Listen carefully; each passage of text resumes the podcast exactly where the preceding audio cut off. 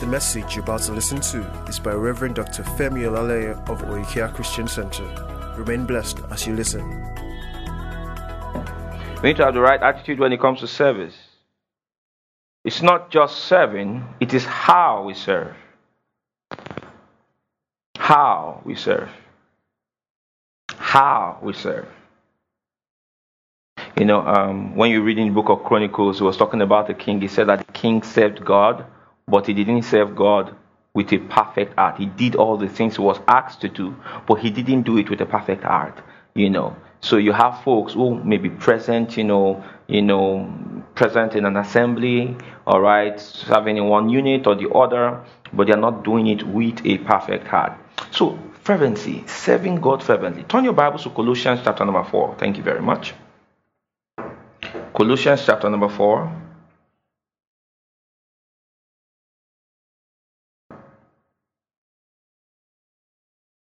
We're going to be looking at from verse 15 into 17. Colossians 4. Now look at what he says. He says, Salute the brethren which are in Laodicea and Nymphas, and the church which is in his house. And when this epistle is read among you, cause that it be read also in the church of the Laodiceans, and that ye likewise read the epistle from Laodicea.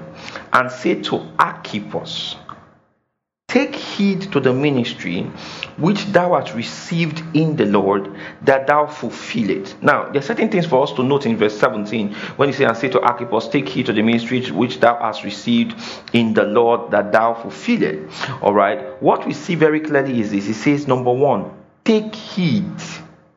The word take heed there means behold, pay attention. Pay attention. What Paul is trying to do is to get Archippus' attention to the ministry he has received. He said, Take heed to the ministry that you see. So the first thing we find is Paul telling Archippus, Pay attention. You have a ministry. The second thing for us to see is that Archippus received a ministry. Hallelujah. Archippus received a ministry. There is a ministry we receive in the Lord. He received a ministry. Hallelujah. He said, Take it to the ministry. So that means there was a particular ministry Archippus was called on to. Glory to God.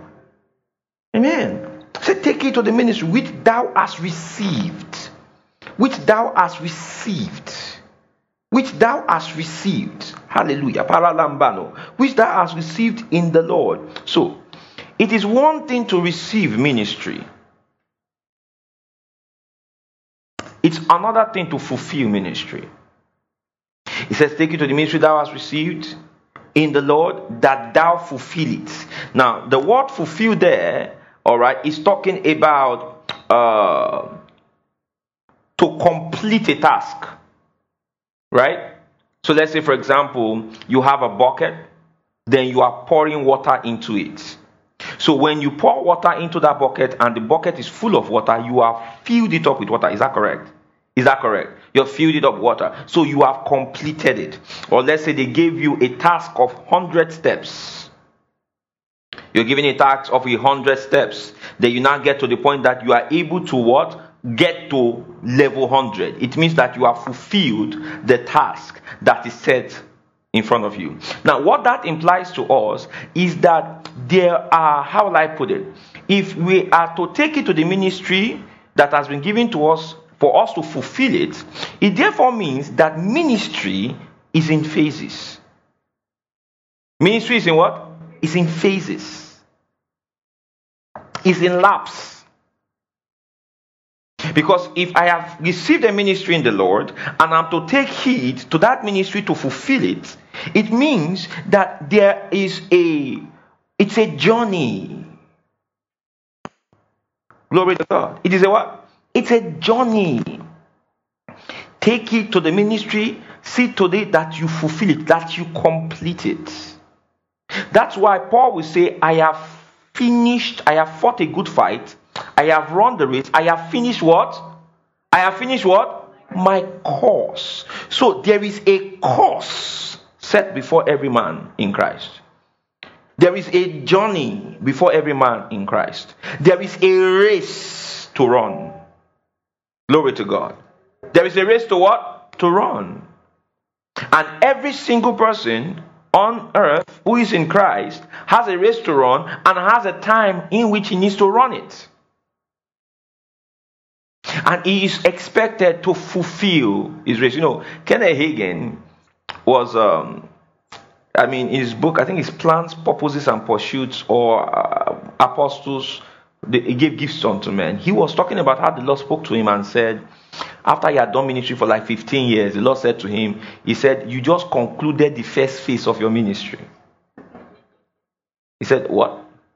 The first phase i have i mean i've pastored nearly all the church i've started several churches i've been in ministry for, uh, for for close to 20 years and i have just done the first phase. And i said the lord said congratulations because actually most ministers don't get to the end of their first phase in ministry. They don't get to the end of their first phase in ministry. Hallelujah. Hallelujah that thou fulfill it. So now let's look at it. Every believer has a ministry of the Lord. Now, I've told you severally there's a difference between the work of ministry and what? The gift of ministry. There's a difference between ministry gifts and the work of ministry. Look at Ephesians chapter 4, from verse 7. It's all ministry, whether it's the work of ministry or ministry gift. The difference is in the roles that each play. Hallelujah. The difference is in the role that each play. How many of you remember the teaching Seven Days of Glory? Was it Seven Days of Glory or LMM? Where I talked about when God calls a man. He either calls him to be a what? A pioneer. Alright. To be a what? A son. To a pioneer. To be a what? A partner all right, to a pioneer, partner slash what? Associates. All are valid calls. But you know, if you do not properly identify what God you to called you to do, you cannot run the race. Imagine someone who is not called to pioneer going to pioneer. You know, he has already started running the wrong race. He can never finish any phase of anything. Praise the Lord. He can't finish it because he wasn't called to do that. And God will not say, oh, hey, yeah. Mm. Everything assessment is according to God's plan, not your plan. It's according to God's plan, not your ambition, right? Now, I said Ephesians chapter 4. And verse 7. He says, But unto every one of us is given grace. Pay attention. Now, notice he says, But unto every one of us that is every one of us. The every one of us is in Christ, right? But unto every one of us is giving grace according to the measure of the gift of Christ. Now, wherefore he said, when he ascended up on high, he led captivity captive. By the way, Pastor Wilson, happy birthday. All right, happy birthday, happy birthday, happy birthday, happy birthday. I'm sure you guys will make noise about in second service, you know, and I'll make noise about in Lekki Church that we should all go to his house. We have to love rice to eat. Praise God because Lucci Baby has made sure that there's some stuff waiting for us. Hallelujah. So he said, Wherefore he said, When he it up on high, he led captivity captive and gave gifts unto men. Now, he gave gifts unto what? Men. Gave gifts unto what? Unto men. Ah, gave gifts unto what? Men. Now, what gifts? You know, many times we always think that what happened was God came and gave a gift of pastor. So he gave pastoral gift to um, um, Emmanuel. So Emmanuel is now a pastor. So God gave him the gift of a pastor. You understand? You know, but that's not what he's saying. He says, let's get again from verse 7. But unto every one of us is giving grace according to the measure of the gift of Christ. Right? Wherefore he said, when he ascended up on high, he led captivity captive and gave gifts unto men. Okay, so he gave gifts to men. So we need to now look at the gifts he gave. He now says, Praise God. This person does not understand that on Sunday I don't. Can someone call? All right, pick it and know who it is. He now says, Wherefore he said, When he ascended up on high, he led captivity captive and gave gifts unto men. Nine. Now that he ascended, what is it that? But that he also descended first into the lower parts of the earth. He that descended is the same also that ascended up far above all heavens that he might fill all things. Now, 11. And he gave somewhat So the gifts is not what he's talking about. So the gifts he gave unto men. So he's saying, so the sum, all right, when he says, and he gave some, so he's talking about the men to whom the gifts were given. Is this clear? So when he says, and he gave some apostles, and some prophets, and some evangelists, and some pastors and teachers, which means all are not apostles. He gave some apostles. Are you following? All are not prophets. He gave some prophets. Praise the Lord. All are not teachers. He gave what? Some teachers. So the teachers, the apostles, the prophet, the evangelists are the gifts he has given unto who? Unto men. Are you following? Which therefore means that the apostle is a gift of God in Christ. It's not just a man, it's a gift. The pastor is not just a man, he's a gift of God in Christ. He's a gift. In fact, the apostle, the prophet, the teacher, the evangelist are the gifts resulting from the resurrection of Jesus from the dead. So they are gifts of resurrection. Hallelujah. They are gifts of resurrection. There is a difference between the ministry gifts in the Old Testament and the ministry gift in the New. In the New, the ministry gifts are a result or a byproduct of the resurrection of Jesus Christ from the dead. That gift is not an ordinary person. So you will make a mistake in thinking that the pastor is just a pastor. Hallelujah. He's not just a pastor, he's God's gift to you. Are you following? Is what? God's gift to who? To you. And if the moment you begin to understand who that pastor is to you, all right, who that apostle is to you, who that prophet is to you, the moment you begin to understand, the easier it will be for you to receive. Hallelujah. Hallelujah. I said hallelujah. All right. So when you understand that that person is a gift, you will now be able to treat them properly and honor them properly. But this is not where I'm going. I'm not talking of honor this morning. All right. He says, he now goes on, he says, and he gave some apostles and some prophets and some evangelists and some pastors and teachers for the what? For the what? Perfecting of the saints. So he says he gave them for a purpose. The purpose is to perfect the saints for the work of the ministry for the work of the ministry, for the edifying of the body of Christ. Hallelujah. So that means the gifts were given to the saints, and what the gifts being given to the saints is um, does is that the ministry gift comes to perfect. The word perfect there means to equip. Glory to God. To train, to equip, to furnish. Hallelujah. So when the, the gift is given to the to the saints for the purpose of furnishing them with what they need to do ministry. Hallelujah. So there is the ministry gift being given so that the saints can do what? The work of ministry, the labor of ministry. So how much of work of ministry being done by the saints is a revealer of how much of um, the ministry gifts they are receiving from. There is a direct correlation between the activity and the grace all right, on the ministry gift and the quantum and frequency of work of ministry the saints do. So if you find yourself in a place where you are not doing the work of ministry, it most likely is because number one, you are not receiving the, the ministration of a gift of ministry, or praise God, you are not sitting under a ministry gift. You know, there are, you know, you see, you know who calls people into ministry? Who calls people into ministry? Look at 1 Corinthians 12.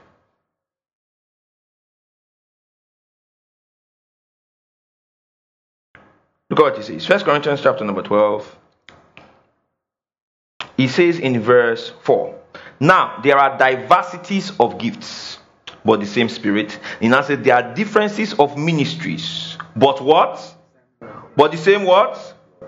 But the same what? Lord. Look at verse 27 of the same place. He says, Now ye are the body of Christ, huh? and members in what? Particular. And God, everybody say God. God, God at what? Set some. Did he say set all? God has set all.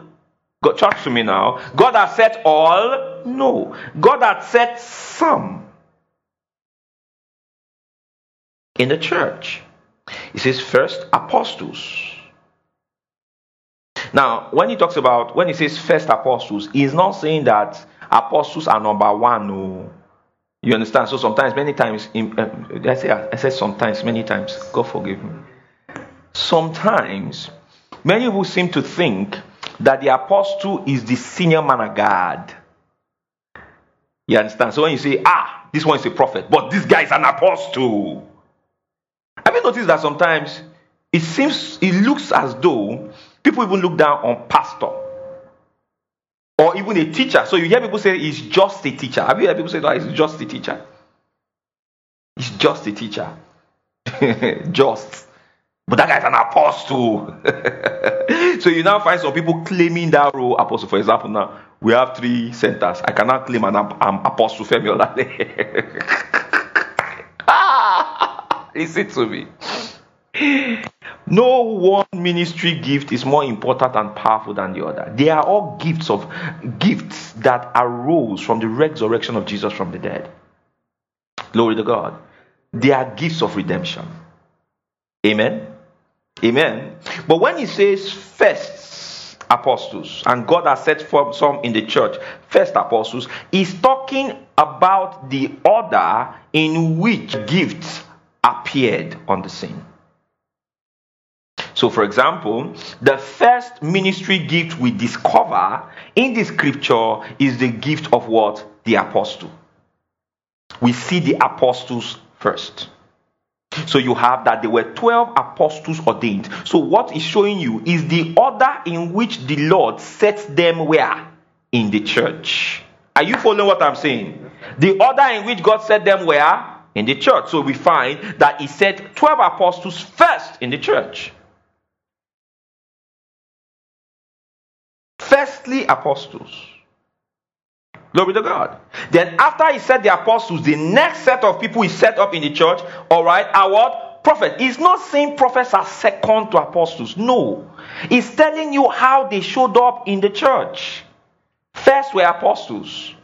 So if you look at Acts of Apostles and you study it, you find out that the first ministry which we see were the apostles. Then after that, we now start talking about prophets.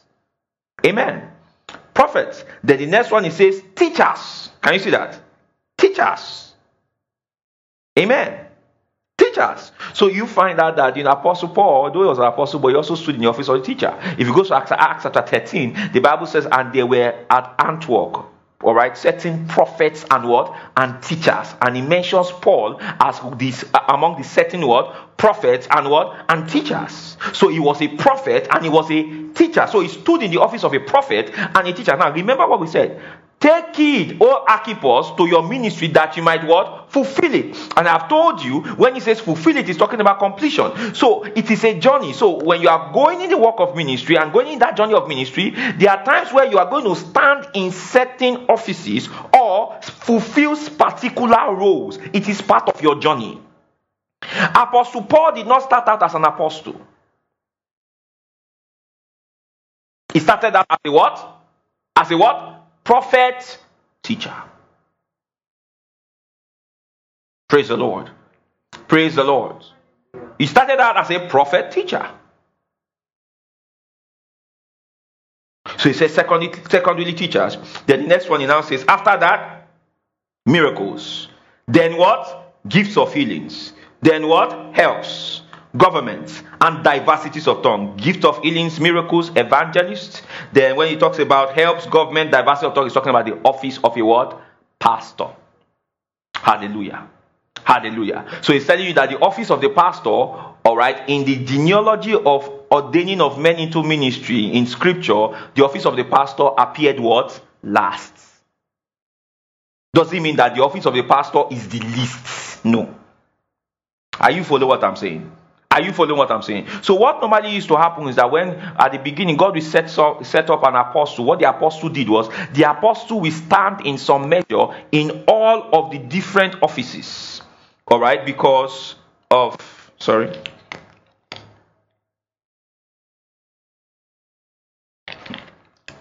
Praise the Lord. All right, the person, all right, standing up is the apostle will stand in some of the different offices. Hallelujah. He will stand in some of the different offices, and the purpose of him standing on those offices was that he would stand there and he, you know, act, uh, as a pastor, act as a teacher. Act, that's what he was doing. Hallelujah. He You stand in those different offices until ministry gifts, all right, would arise from the people that have been won to Christ. So you find that, all right, from the ministry of Apostle Paul, several other ministry gifts arose. Amen. Several other ministry gifts arose who stood in different offices. Are you following what I'm talking about? Yeah. So that's the that's how it, it gives it develops, and it's very important for us to understand this. Praise the Lord. I said, Praise the Lord. Praise the Lord. So the purpose is a difference between ministry gifts and the work of ministry the work of ministry. So, as you are here now, what's going on is that as you are listening to the word of God, as you are submitting to authority, you are being prepared and trained for the work of ministry. Now, as we know, if you study properly, you find out that you cannot even stand in the office of a ministry without first of all being perfected for the work of ministry. Are you seeing that? That's why even after Paul was called, he still had to sit down under someone to treat him, teach him, and train him. Glory to God. So you find that after he was called, there was a 13 year hiatus where he was in Arabia studying. 13 years before we ever heard of him appearing on the scene. The, your preparation time is part of your process. You understand? That time where you are sitting under, Glory to God. You are not doing any pulpit thing. You are not leading anything. You are not unit this. You are not. Uh, it is part of your training. Glory to God. It is part of your training. God will be testing you. He will test you with scenarios where, for example, you will have that you come into a unit and the unit leader is younger than you. Praise the Lord. Is what? Younger than you then he will test your ability to submit. Because you know, some folks, they have that problem. And what God's trying to test is that ministry is not about seniority. Seniority is not in age, it's in what? Training and what? Grace. Hallelujah. Are you following? So that training is going to come.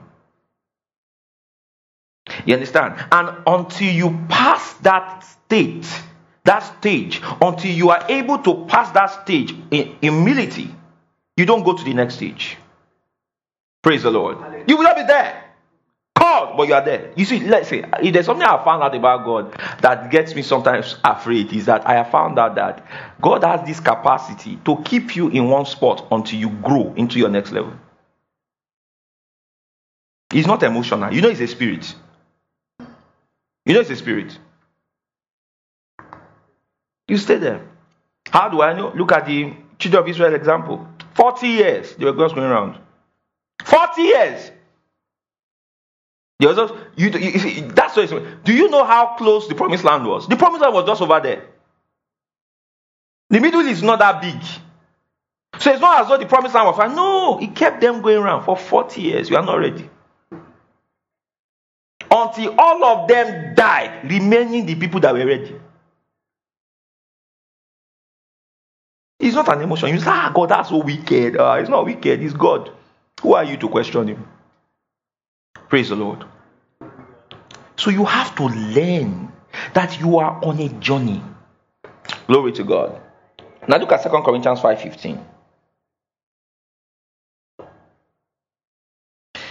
So the word ministry is from the Greek word diakonia, and it means service. That's what ministry means. Service. Service, that's what it means. If you say you are in ministry and you are not serving, you are lying. If you're saying you are being perfected in the work of ministry and, and you are not serving, you're lying.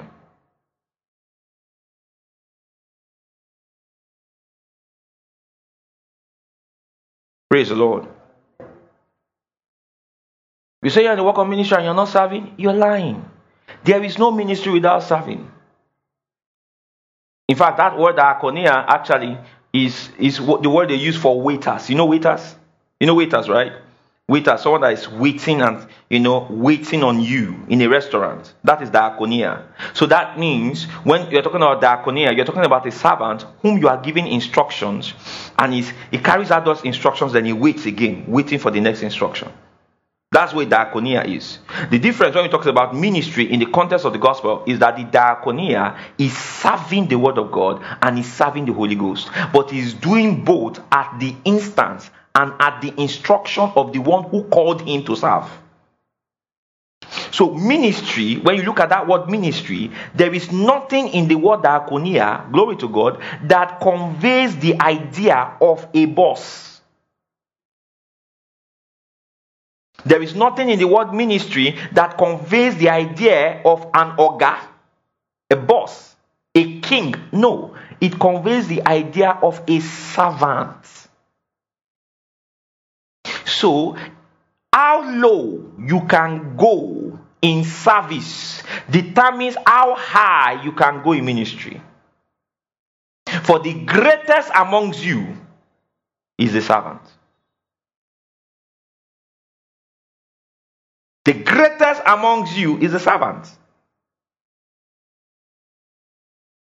Look how it says, 2 Corinthians 5:15.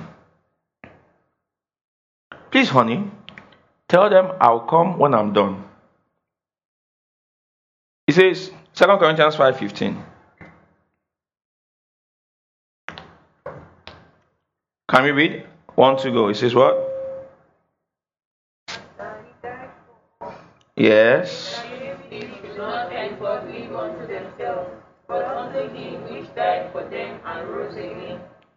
Okay, let's let's let's let's read that again, please. And he died for all, Mm-hmm. that they which live should not henceforth live unto themselves, but unto him which died for them and rose again. Now, are you feeling that? So he says the reason he died for us is for us not to live unto ourselves, but to live unto who? Unto him. Can you see that? Which means that the salvation we have received brings to us a particular way of living. And that way of living is what? Is that now that we are saved, we are not to live our life to serve our flesh, serve our greed and our appetites. We are to live a life that serves the plans and purposes of God. So, whenever you find a scenario where somebody is saying, I am eternally saved and is living anyhow, he has not understood salvation. Are you following? Salvation has a purpose. He said, and he that he died for all, that they which live should not henceforth. That means the moment they live, that means the moment they become born again, should not henceforth live unto themselves, but unto him which died for them. And did what? Rose again. So that is the moment I live again, get born again, I live for Him. So that means I was born again to serve Him. Are you following? I don't bring my ego into service. I don't bring my ambitions into service. I don't do that. Because it's not about me, it's about Him. Say that with me. It's not about me, it's about Him. Self conscious and self centered people cannot be used in ministry. They will spoil a lot of things. Now, they can occupy a position of ministry. When I say they cannot use ministry, I'm not saying that they can't occupy a position of ministry. They could be CEO of this church or pastor of one church and stuff. But you see, the fact that you are occupying a position of ministry does not mean you are in ministry. Because being in ministry is in serving who? The one who did what? Called him. So you can be, have the position and not be serving him. You can have the position and not be carrying out his instructions. Are you following what I'm saying? Are you following what I'm saying? Very important for us. You can be doing all of those and you are not carrying out instruction, you are carrying out your own agenda. Because ministry is in carrying out his instruction and not yours. So there cannot be a ministry unto the Lord without a relationship with the Lord.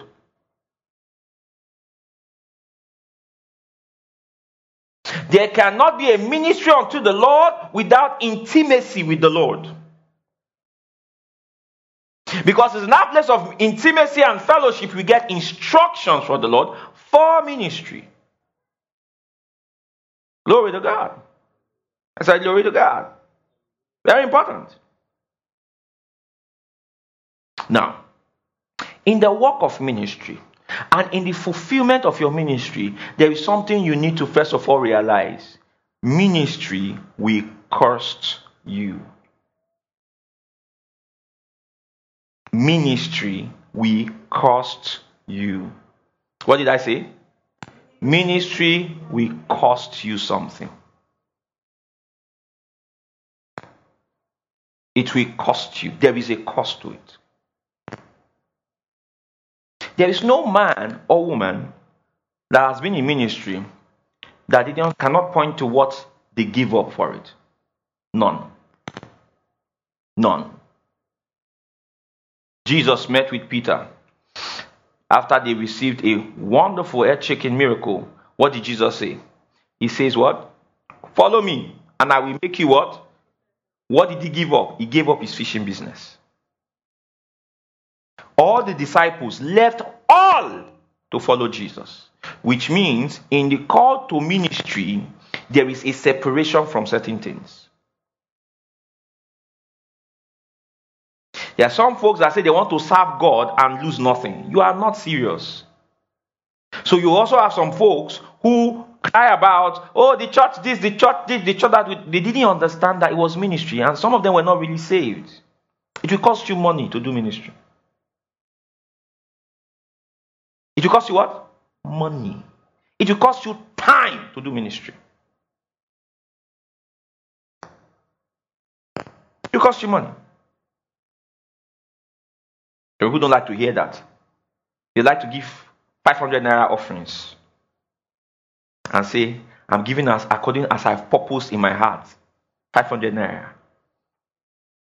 500. You that God has, you earn 7 million a year, you are, you are giving God, uh, how much is 500 naira? 25k out of that. And you say, I love you, Lord. I love you. I'm, I'm, I'm uh, what's that song, Tommy? What song, song for us? Uh, I, am I'm yours to save, I'm yours to lead something. You're the I am for I'm here for you. You and the spirit said, Give the one million. I surrender all to you. You surrender the one million. You I give my all. Yes, that. I know one of the things I found out with the Lord is that sometimes when He gives instructions for us to give, He's training, He's training. It's not about the money. It's a training. Hallelujah. It's a training. When he tells you, spend this time praying, ah, I want to do that, it's a training. When he cancels your plans, I mean, if you have God told you to do something and he cancelled your plans, he cancelled your plans. It's a training for ministry. Sometimes he cancels your plan through your pastor. You already planned for a particular thing you want to do on Saturday something, and pastor just say, "We're ha- all right. We're having ten hour prayer meeting." Your flesh will now cry, ah, no, Pastor, we need to be organized. Ah, we need to plan these things. We have this. Ah, we, we, we need to. Ah, we, ah, what is the thing you are going to do? One tenth cousin's wedding.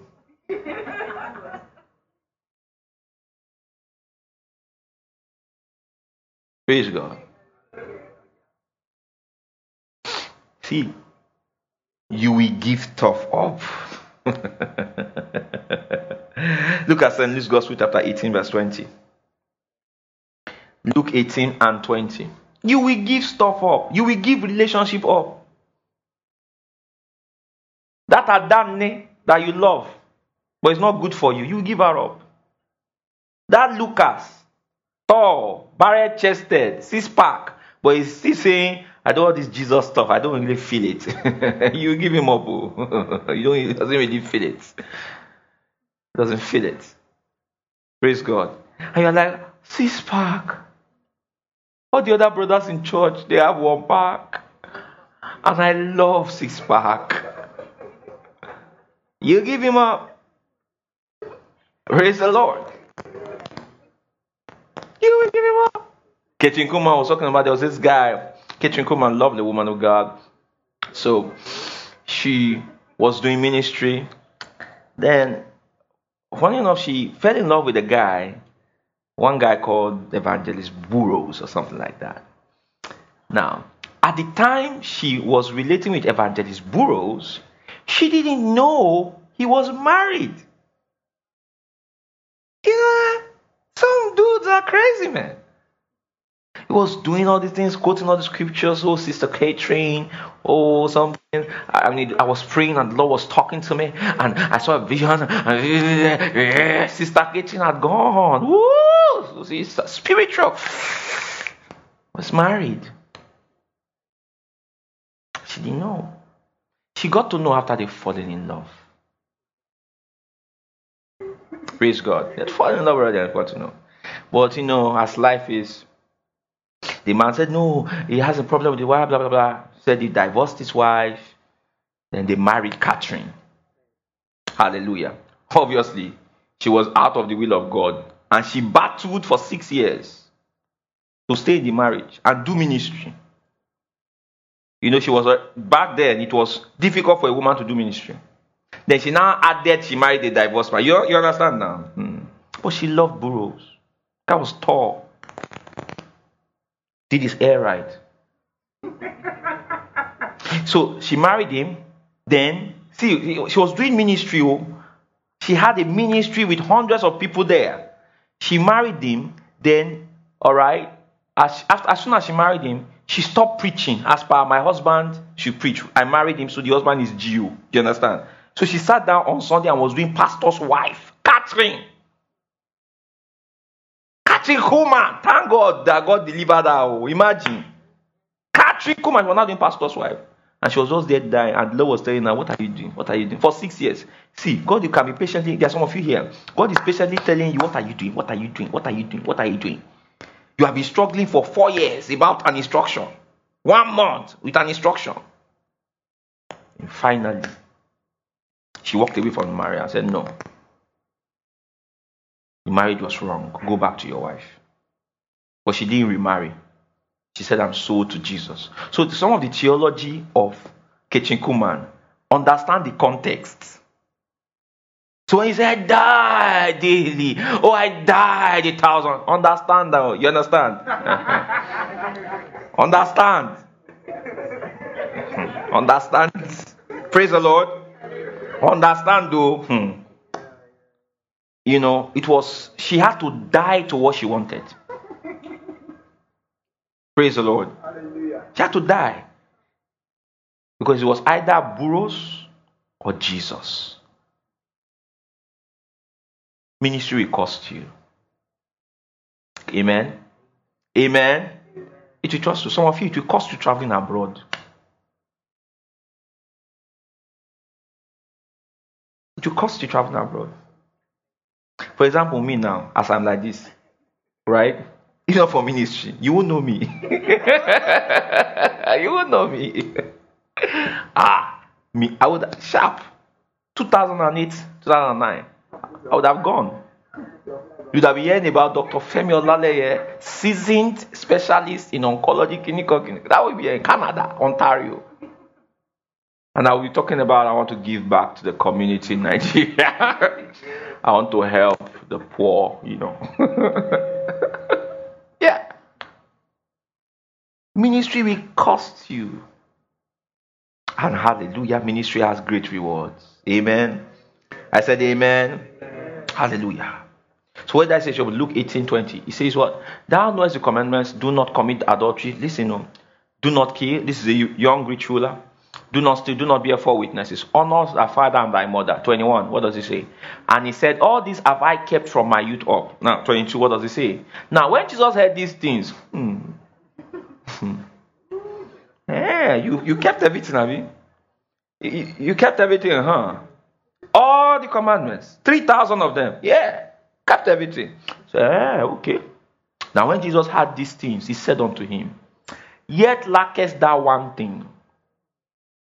Says, Sell all that thou hast, distribute it to the poor, and thou shalt have treasure in heaven. And come and do what? Follow. Uh, follow me. That's like telling Elon Musk. Tell, sell Tesla.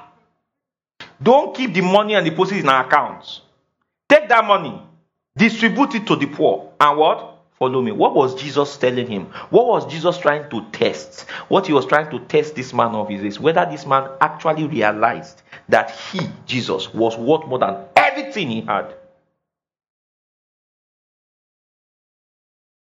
Because if he appreciated that Jesus was worth more than everything that he had, what would he have done? He would have obeyed. Meaning you will give yes, it will cost you something.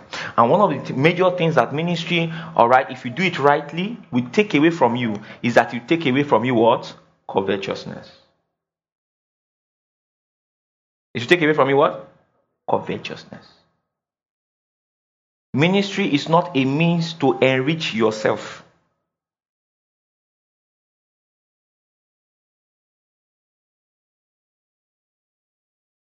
How you tell how well you are doing in ministry is not by how enriched you are.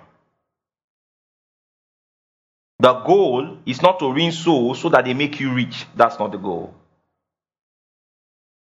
If it happens, it's fine, but that's not the goal. The testimony of the minister must be that I coveted no man's silver and I coveted no man's what? Gold. That must be your testimony after you've completed your ministry. Praise the Lord. Praise the Lord. All right? Hallelujah. Hallelujah. So it's so important for us to see. And let me just kind of round up because of time. So we said a saved man is saved to serve, and ministry is going to cost you. It's going to cost you. Now, the phases of ministry, let us look at it. Phases of ministry. Like we said, take Paul said, take it unto Apolos that thou what? Fulfill your ministry. So if it's to fulfill it, it means that there are stages to it till it gets to a completion of the ministry. So what are the phases, all right, of ministry? What phases are there? Glory to God. The first phase of ministry is the calling. The calling unto ministry kaleo, calling. Now, the calling unto ministry, the calling unto ministry is in Christ.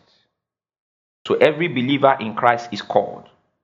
Now, there will be a differentiation as to what that call is. Whether it's the call of the pioneer, call of the partner, call of the associate, call of the son, right? But it's a call. It's in Christ. Now, the second phase is training in ministry you would not be able to walk in differentiation of that call that you have received without training. God called Samuel, but Eli had to train him to know it was God that was calling him. Without the training, Samuel would not have been able to recognize that God was the one calling him. Are you following what I'm saying? So the training is important. So after the calling, you have the training. Amen. Amen. The training. The training is the most important and the longest phase of ministry. Because training for ministry never really ends. It never ends. So it is a phase that is within all phases, but I am differentiating it for the purpose of teaching. Training. In training comes information, in training comes revelation, in training comes impartation. Let me say that again. In training comes information, in training comes revelation, in training comes impartation. Because the form in which you are called is not the form in which you are sent. You are called in a raw state, but you must be sent as a finished goods.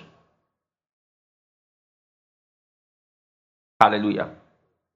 Then after the training, now now comes descending under supervision. That's the next place.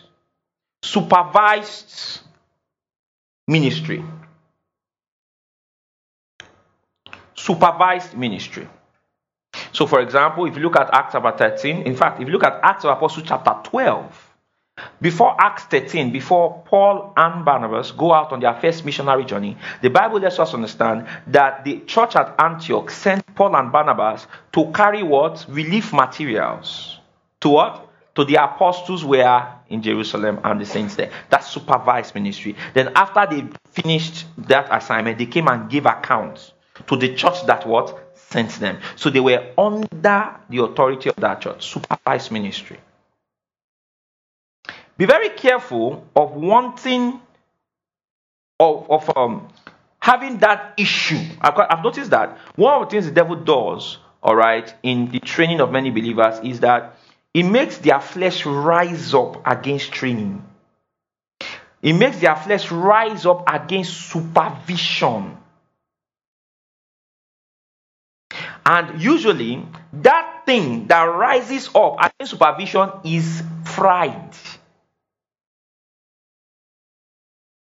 Pride and ego. So, let's say you're told to start a cell or to start a church, and you are being told, send your report in. Because you see, writing report is not as charismatic as getting people healed. And it's not as charismatic as standing behind the pulpit and sharing the word. Are you following what I'm saying? So all of a sudden you think that's not for you. But you don't realize that writing that report is how the person supervising you will be able to properly help you and say, You are missing it here, you are missing it here. Pay more attention to this. Are you following? Supervised training. So you are trained, then in the supervision, you are sent, but you are supervised.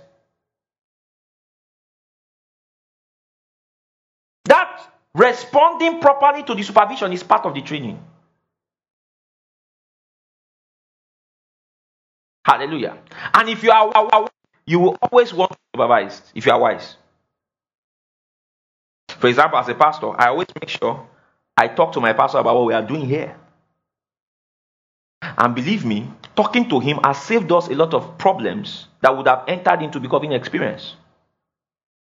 Pastor, we want to do. You say, don't do For example, we went, I, I, was telling Pastor, I said, Pastor, we met a, a venue. There's 1,000 seater. Our mainland church, we want to move in there. You understand? Um, this, this, this, this, this, Then you know, I said, he said, I, I asked, when do you want to move? I said, we're looking at sometime in June. Already, the venue said that, blah, blah, blah, blah. My pastor said, don't move in June. Move in August, September. Ah, I said, why? He said, because of rain. I said, say yes. You want to start? It's a jump. The 1,000 seater. COVID regulation will make it 500, 600, correct? I said, yes, Pastor. He now said, how many is the church right now in Surulere? And I said, there when we look at everything, it's like 150 and stuff like that. I said, okay, good. So you want to, within a month or so, generate momentum to at least fill that hall, right? I said, yes. He said, why will you now want to move when the number one reason people don't come to church we start in the in that month rain. One of the reasons why people don't come to church in sub-saharan africa in that period may june july is what? Rain. And that's the time when the rain will be much. It will be flooding. Said don't that's wisdom. I didn't think of that. Praise the lord that's what supervision does. Because with supervision, what you will miss, the other person will know what. So when you are being supervised, you are not being supervised because you are an idiot. No. And most times, most people that actually flee from supervision are intelligent people. People that think they are intelligent. And that's why many times you find that the most successful people in the world are not the most intelligent. The most successful people in the world are the people that know how to use intelligent people. They know how to use intelligent people and not so intelligent people. Because they realize that they need everybody. Are you following? Supervision. So there is supervised ministry. Praise the Lord. That's why you have the principle of accountability. Amen. Amen. So after the supervised ministry, praise God, all right, where you are under tutors and governors, until the time appointed of the father, then there's now that time they say, okay, we've you have been supervised, you've been trained, all right, we are not going to supervise you as you understand? You can just let us know what is going on, but we know that you have the knowledge and you know what to do. Hallelujah. Hallelujah. So if you start churches or you start this thing, we put you as a branch, I will give you our outline. I say, preach from here. He said, Don't I know how to prepare outline? Oh, I'm helping you. Do you know what I'm checking? I'm checking your ability, glory to God, to comply with guidelines. Because as you go on pastoring, you will need to be able to bring guidelines out for the people you are leading to what? Comply. If you don't know how to comply, how will you teach compliance? It's not because you don't know how to prepare outline.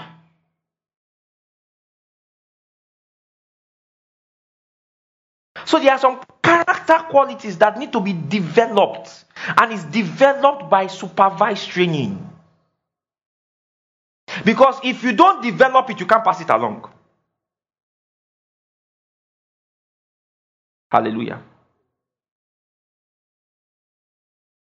So there are times where, okay, in training, we will say, let this person teach, let that person sing. And one of the things the Lord and I are watching is the reaction of the person we didn't call to that person being told to teach.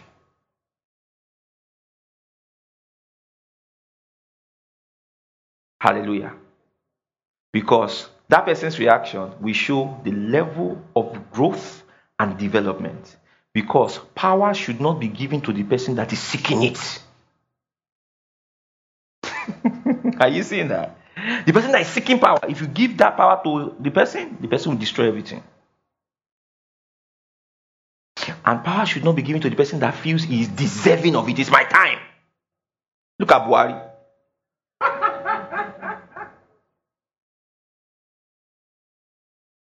Amen? Because after I person, I'm fine. But the guy that said, I have no shoes, I'm not saying the other guy was better. Oh. But since he was, though he was, at least then we could say what we want without, you understand. But now, praise the Lord. Let's stop here because we don't know he's watching. Glory to God. Amen. You deserving if you ever get to the point where you think I am better than this person, you are in a very bad place. I am better. You are what? Inside grace. You are talking you are better. How? Better in what? Please explain. The thing you are coming to is not by grace you will do it. So how are you better? Please explain it to me. I'm a better preacher. Okay, you think preaching is about English? See that word there? you think that what this is? That word there is a, is a Greek word agologosos. From the root word agologogo. From the depth of the subsection agolo. You understand? You think that's what this is?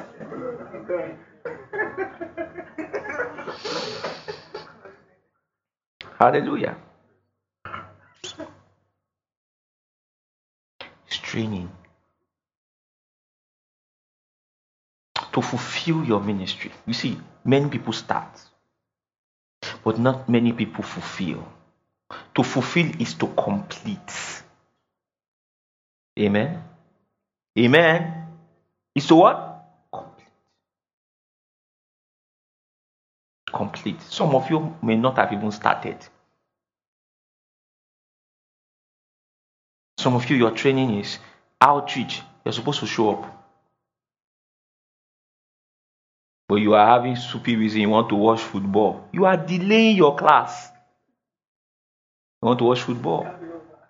You just want to be there watching football. Then one day you now say, I've been called to ministry. Sometimes when I hear people like that, you are called, you were not around for evangelism. When you were doing Bible study, you were not there. You are not a pillar in this church, and you are called. Called to do what exactly? To plant a church to the nations. Do you know what it takes to plant a church to your to your boys' quarters? You want to plant church to the nations? What do you know about church? You never really learned.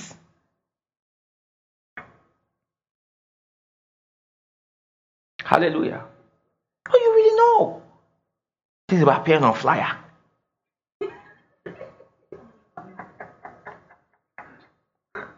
Think that's what this is about?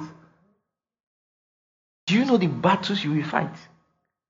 Do you know the attacks, spiritual and physical, you will face? You need to be trained for that. There are some things will not tell you because you don't need to know. So all you see is, whoo, ah, no, no, fights. They are mental health battles. Mental health. You need to be trained for it. That's why value the phase of training. Love it. Embrace it.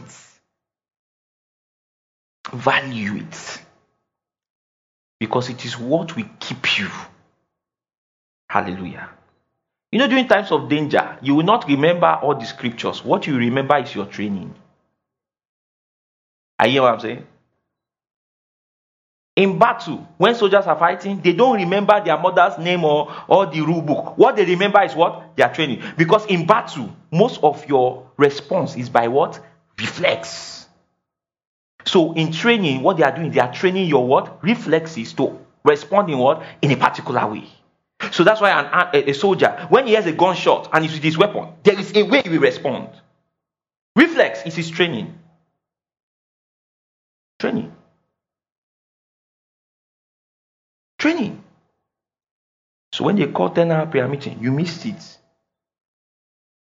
That's why when things happen, you are joining all the untrained people. Blood of Jesus, blood of Jesus. You, you, have to, you understand? Blood of you are still crying, blood of Jesus. Blood, the blood of Jesus. Holy Ghost fire. Easy.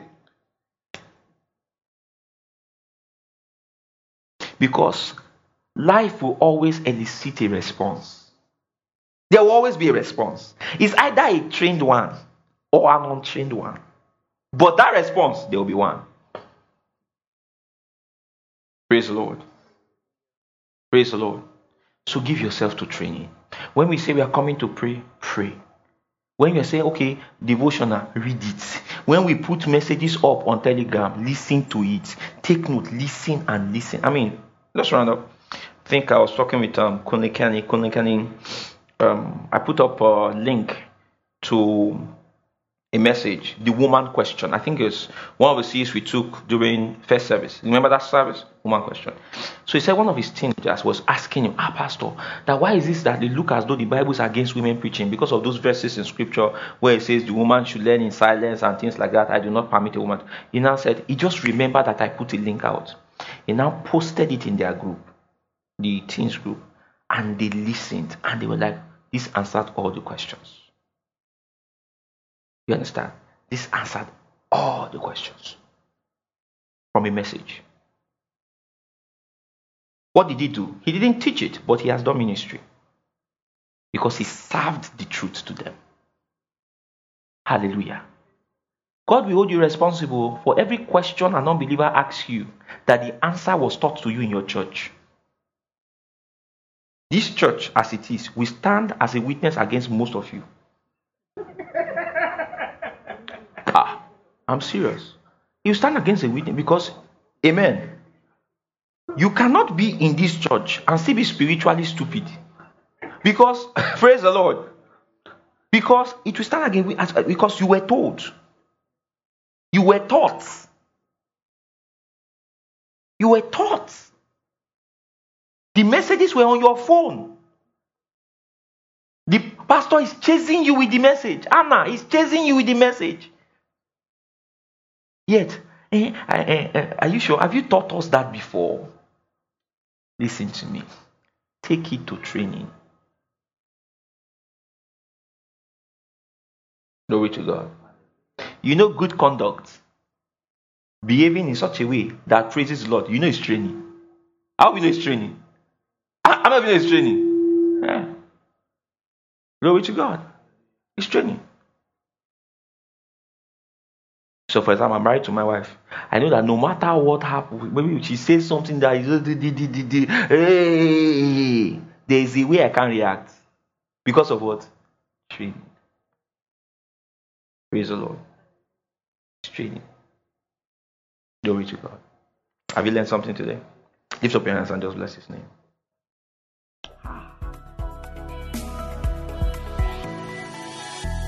You have just listened to a message by Reverend Dr. Femi Olaleye of Oikea Christian Center.